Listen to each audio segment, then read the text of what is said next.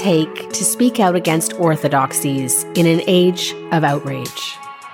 Well, this is something that my guest on today's program has spent years contemplating, interviewing people from all walks of life who have managed to stick to their principles in the face of an online mobbing and not back down.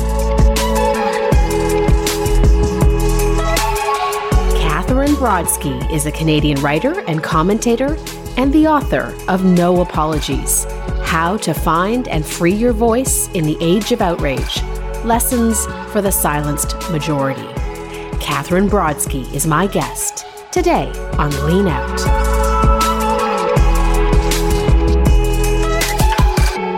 Katherine, welcome to Lean Out. Thank you so much for having me, Tara.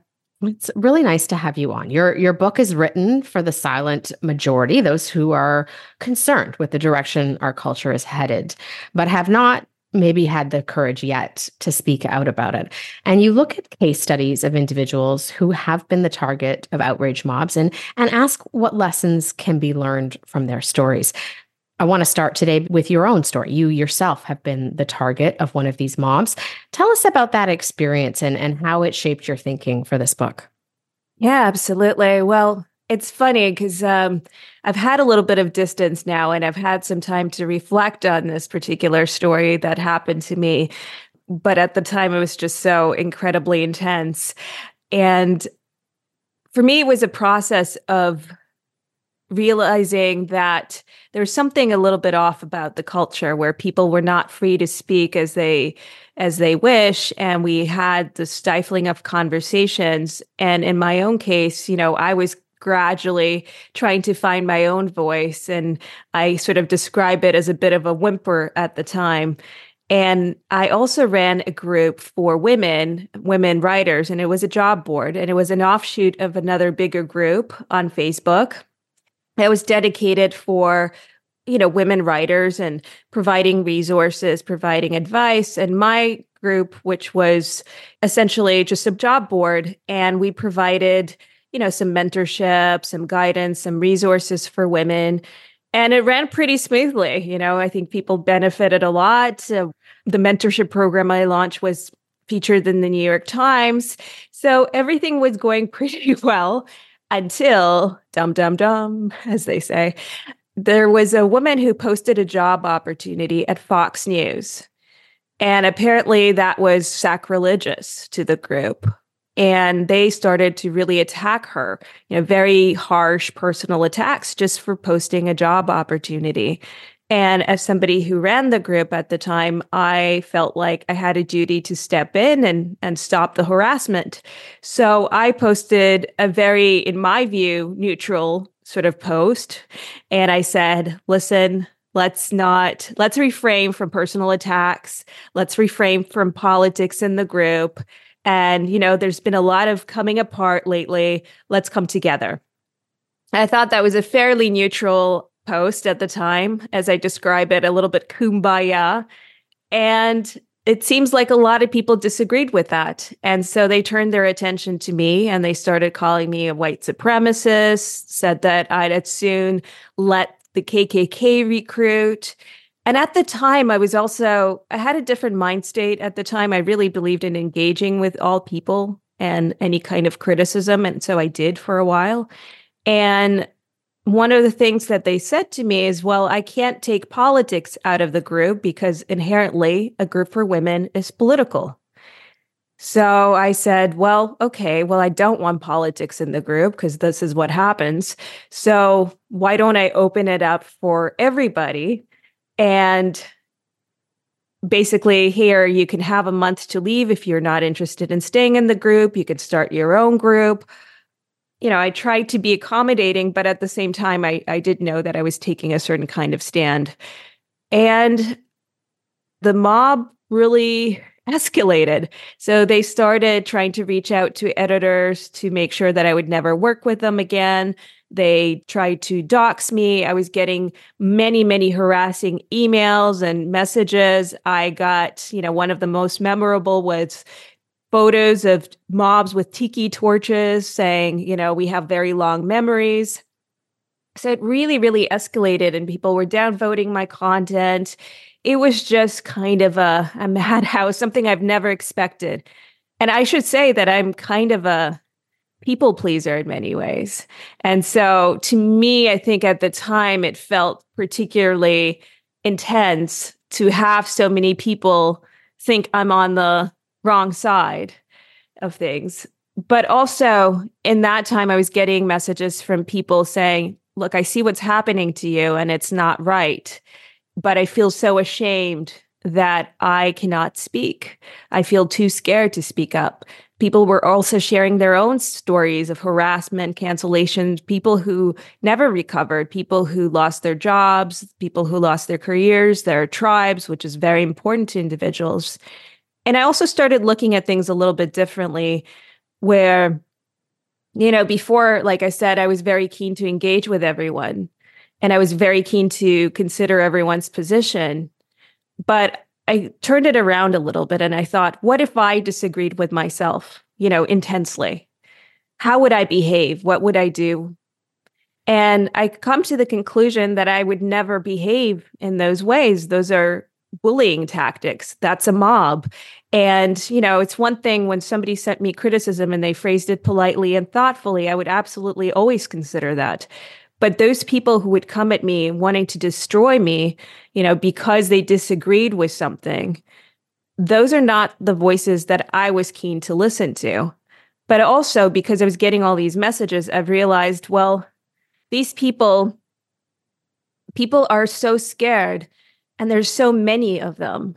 And I think there's a lot more people with common sense and common decency out there but their voice is missing from the conversation. So what's happening is these bullies, and that's what they are. I mean, I've been bullied in high school, so I have some familiarity with with bullies, and they're really not very different from that. It's just that they think that they have some righteous cause.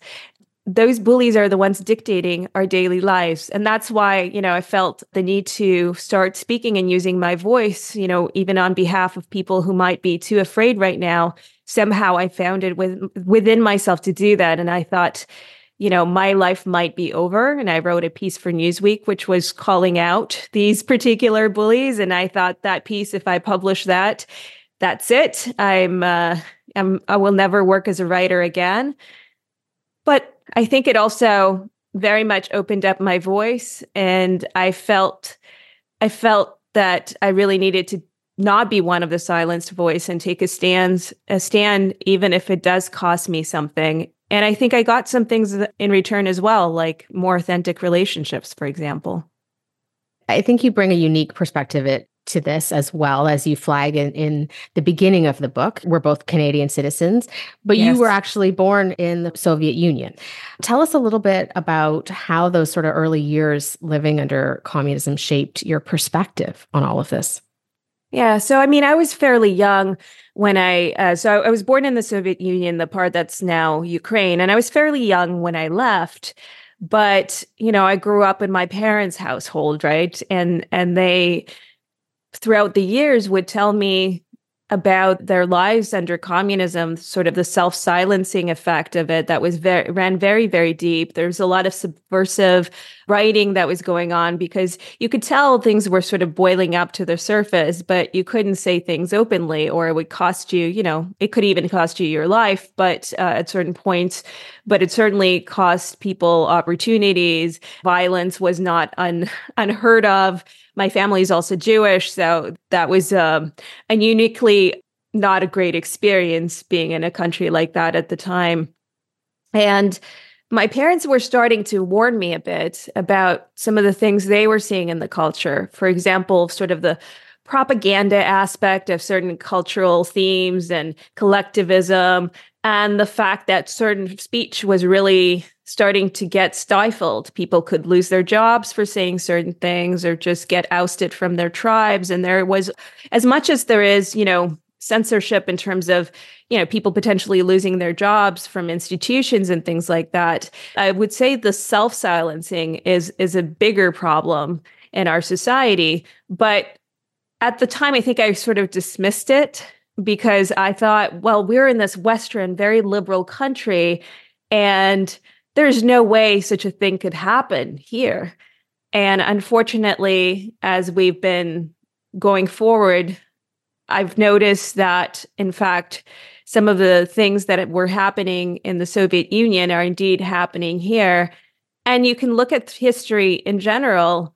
You know, a lot of the revolutions and things, they happen because of a small group of people, a small radical group of people who push terrible ideas upon society. And people, for the most part, remain silent. And I don't think it's because they agreed with these ideas.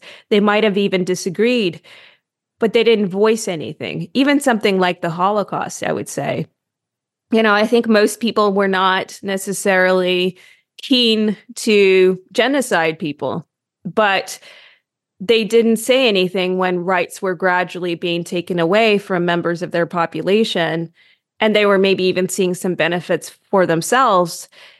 And that silence, you know, it's really a, a matter of life and death and the fact that we think we're safe in this country that's you know much more liberal and westernized that can all change in in a short span of time because again if we learn from history that has been the case throughout history it's interesting. You you kind of dive into some of the psychological aspects of pile-ons in this book from many different people's perspectives. And I found that really interesting as someone who's also interviewed people that have gone through this experience.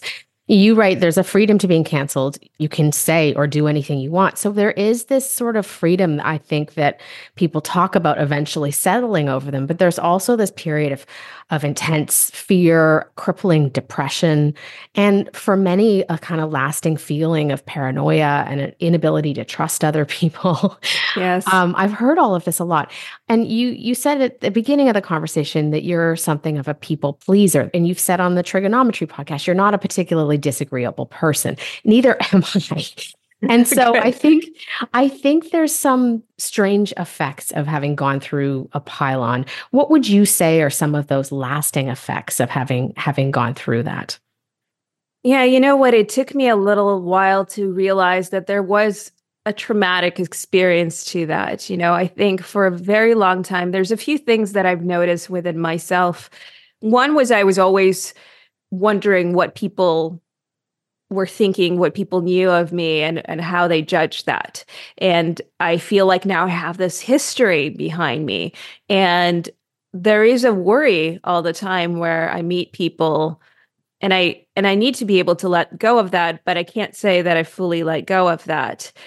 And the other thing is i think in the beginning i noticed myself i was very very let's say, energetic about wanting to fix every single thing in society and that I was having an issue with. And I mean, they were sort of productive things. I wanted to do this journalism project for more accountable journalism.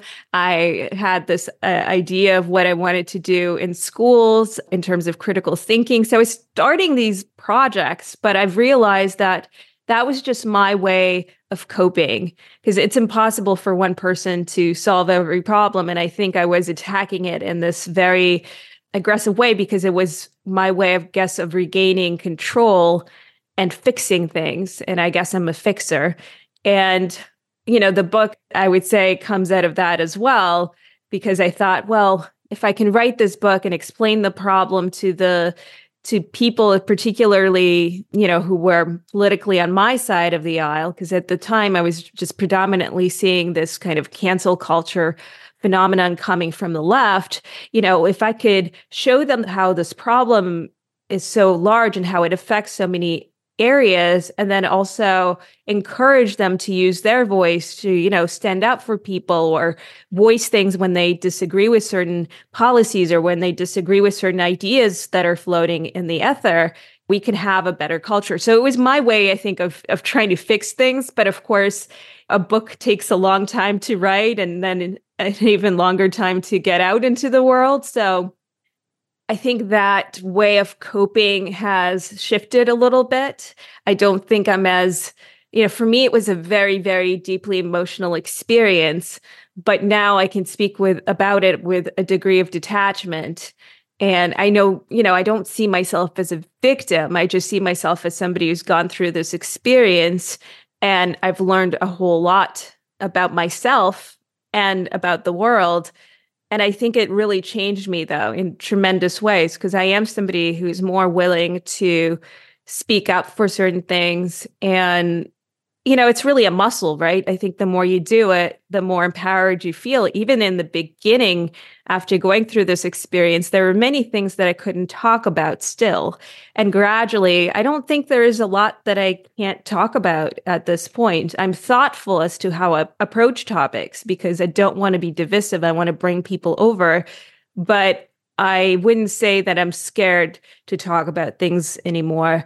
And I've discovered that I had more of a backbone than I ever thought I did. One of the stories that really stands out in your book is Kat Rosenfield's. She's actually also been on this podcast and she's great. yeah, she's wonderful. And one of one of the things that was striking to me about her story reading it is just the fact that she called attention to the fact that this was a handful of female ringleaders spearheading the cancellation attempt on her that it is essentially female bullying. And it's a pattern I've observed as well um, and have written about recently for the, the feminist journal Fairer Disputations. Um, when Greg Lukianoff was on this podcast, we, we discussed that element to it and, and Meghan Daum as well. What do you make of this idea? Do you agree? Do you disagree that women are driving cancel culture? So I think women are disproportionately, to use that word, represented in the cancel culture movements. I don't know that they're the only ones driving it because certainly men are, are quite involved as well.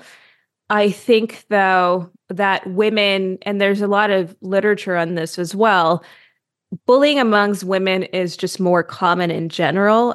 And with men, their dominance tends to be expressed in ways that are more physical whereas women you know they use words as their weapons. They use the in-group out-group dynamic as their weapons. So i do think that this happens far more amongst women uh, certain kinds of bullying. Even with you know I, I've, I've had another smaller incident around the same time where I was being targeted by a woman and she even though men were to some degree involved, it was still spearheaded by a woman. So I do find that this kind of infighting happens more. I think the competition element might be something as well, because I've noticed that women have a tendency to compete with other women more. And not to say that men don't compete with other men, they do, but I think it's a little bit more about pushing yourself rather than pushing the person out. And I've noticed in situations where there'd be two women, for some reason, the women, the two women would be pitted against each other, even by other men. So I would say there's something cultural and societal where women are expected almost to compete with each other. And a lot of women fall into that dynamic instead of sort of helping each other and, and amplifying each other and lifting each other up, there is this tendency like if there's two women, they have to immediately compete with each other. I've always seen myself in competition with myself far more than I've seen myself in a competition with other people. So maybe I have a more masculine approach in, in that way because uh, I am, I have discovered this is another thing I've discovered about myself relatively late in life is that I am very competitive. But, you know, my comp- way of competing tends to be about me pushing myself to the most that I can get to, to the highest level of I that I can get to rather than trying to push someone out. But women it, it is it is an unfortunate part of our culture that I do think women have this mean girl mentality for the most part that dominates the culture. So it does encourage, you know, it does feed into that cancel culture side of things, which is really unfortunate. Picking up on your your thread about personality characteristics. So for this book, you talked to some high profile people, including Peter Boghossian, who became famous for, for publishing satirical academic papers in unsuspecting yeah. academic journals, the grievance studies scandal, as, as well as uh, Mumford and Sons banjoist Winston Marshall, who's actually also been on this show. But you also wrote about some relative unknowns, like Christopher Wells, a student at UBC. But thinking about the bigger picture, about the interviews you conducted, sort of across this broad range of subjects. What do you see as the common denominator here? Like, what do you think it is, personality wise, that allows some people to stand up to the mob um, and speak out, even though they know in the climate we're in right now, there's going to be consequences to their social lives, their professional lives, their economic lives.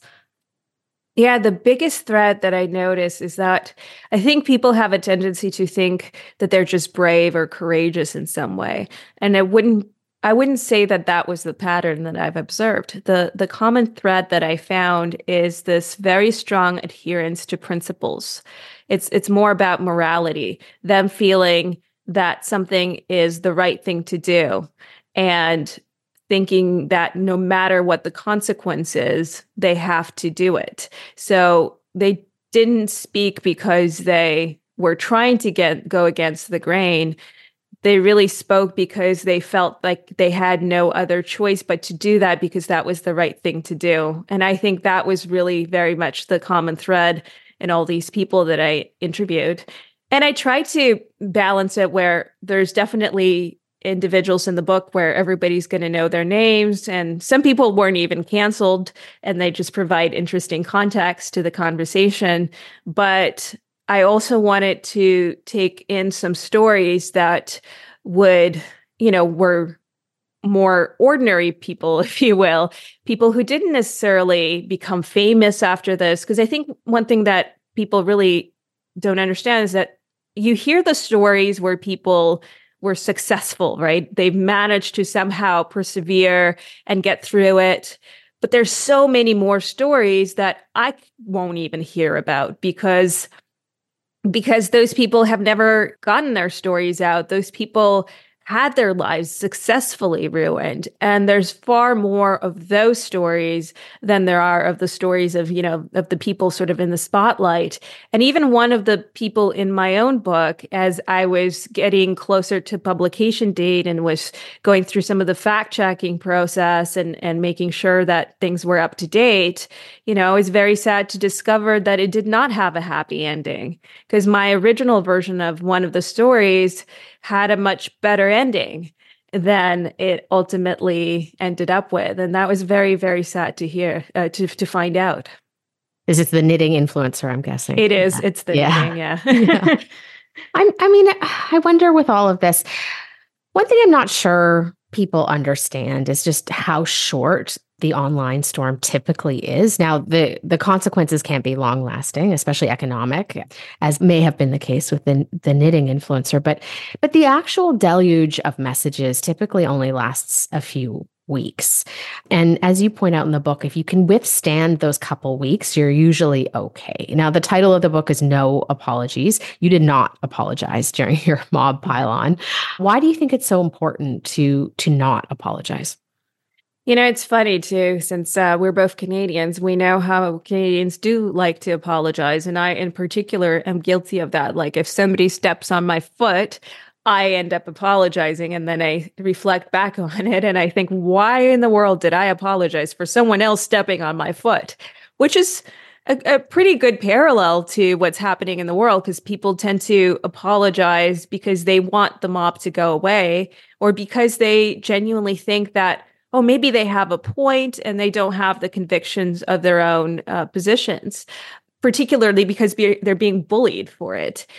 So to me, you're right. You know, if you can wither the storm for a couple of weeks, people's attention spans are remarkably short and they're going to move on to the next target in no time. They probably won't even remember that they've engaged in this. But the reason that I don't believe in apologizing if you didn't do anything wrong, uh, which I, by the way, very much agree. People should apologize and take responsibility if they have. But if you don't believe that what you've done is wrong, then you owe it to the idea, even of what you're defending or what your statement is, to defend it and not to cower. And when you give up to the mob, not only does it empower them and it gives bloodthirst to them, or feeds their bloodthirst.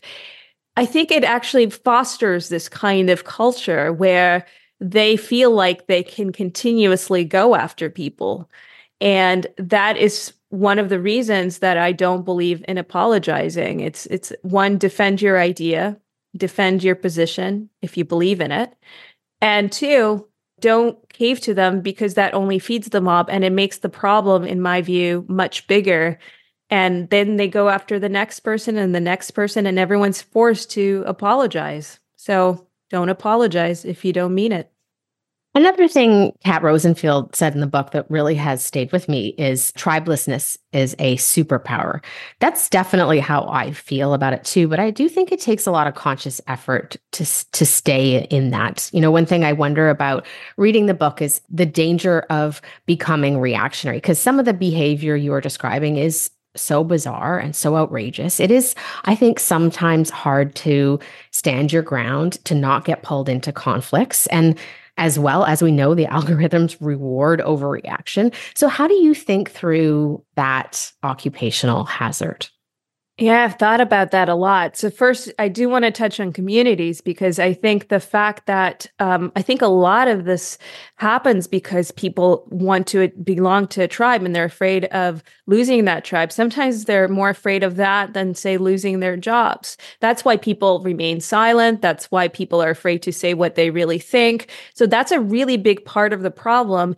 And as you sort of see, even in some of the stories in the books, the people who recover best from it are people who are able to build their own communities their own you know friendship groups where they don't really care about these outside mobs. They care about you know what their close friends think but they don't care about these outsiders that shouldn't really have any say in their lives.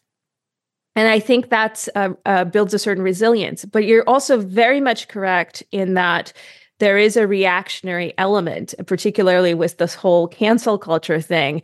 I've really observed it a lot. I've seen a lot of people that I respected and liked become very very much radicalized because I think it's a it's in a way it's a reaction to trauma and and it's this very forceful dislike of the group that maybe went after them. And like you said the algorithms do tend to amplify certain kinds of narratives and they and people tend to go more on their side the stronger they push back against some of these ideas. But often they're pushing back in ways that i at least i don't think are are particularly constructive.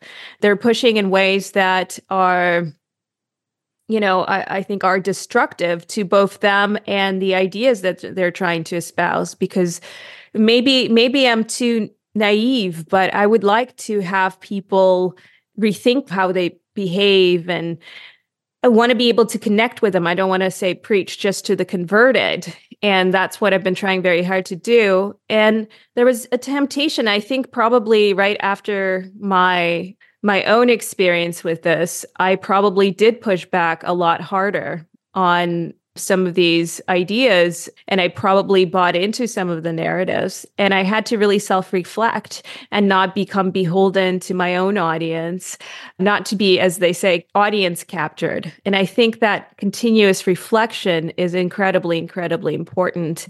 But unfortunately, you know, that isn't isn't the way that a lot of people have gone and i hope they sort of self-reflect at a certain point come back because I think I've balanced out more over time rather than gotten more radical. But, you know, I'm sure some people will disagree with that. I want to just end on this idea of speaking up today. And I think there's a really important caveat in your book, which is made by Katie Herzog, which is we ha- also have to consider material obligations. I mean, we can't demand that someone who's a single mom working precarious work is going to put their livelihood on the line for some of this stuff. So I think we we do have to make that caveat. But also, there really is something about the need for people to speak openly about this stuff in public continuously. So I'm going to ask you a question that one of your subjects asked you in the book. And this is, I believe, the knitting influencer. what price does society pay when when people are silent? That was an excellent question that really resonated with me. In my view, the price that society pays is allowing the most radical voices amongst us, the bullies, to dictate how our society works and what it looks like and who is punished and who is not and whose voice is heard and what whose voice is not. Why would you want somebody who is abhorrent, I would say, in their behavior, somebody whose views are the most radical, why would you want those people to dictate what our society looks like?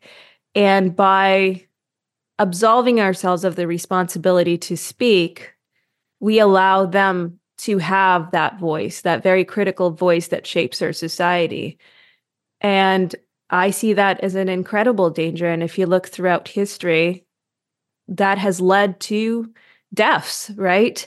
Ultimately. So I don't know if we're heading that way in Western society, but we are certainly showing signs of that. And it's important to react to that early instead of let it get to a point where it might be too late to react. Or you know the cost right now might be a loss of tribe. The cost right now might be a loss of jobs. But later on the cost is just going to increase and it can potentially become the cost of your own life or the lives of others. And is that a price you're willing to pay for your silence I think this work is really interesting. I think the kind of research you've done here is important. And I think this is a phenomenon that we're going to be talking about for decades from now. Sadly. And, sadly, exactly. But I do hope that the conversation in years to come will be, you know, how did this happen? And I do feel optimistic that the tide is turning. And, and part of why i feel optimistic is is this kind of conversation this kind of research. So Katherine thank you so much for your book and thank you for coming on the show today. Thank you so much for having me and i very much hope that this phenomenon is turning around. And one good thing about you know one one grain of hope that i have is that i do see more people talking about it and being sort of fed up with the status quo that we're currently seeing. So i do hope that it that it shifts mm-hmm. and uh, I think it's it's uh, critical for our survival in some ways. Well, thank you again for coming on the show. Thank you. Lean Out is hosted and produced by myself, Tara Henley. If you value independent journalism, please consider subscribing to my Substack at tarahenley.substack.com. You can also support our work by reviewing the show on Apple Podcasts.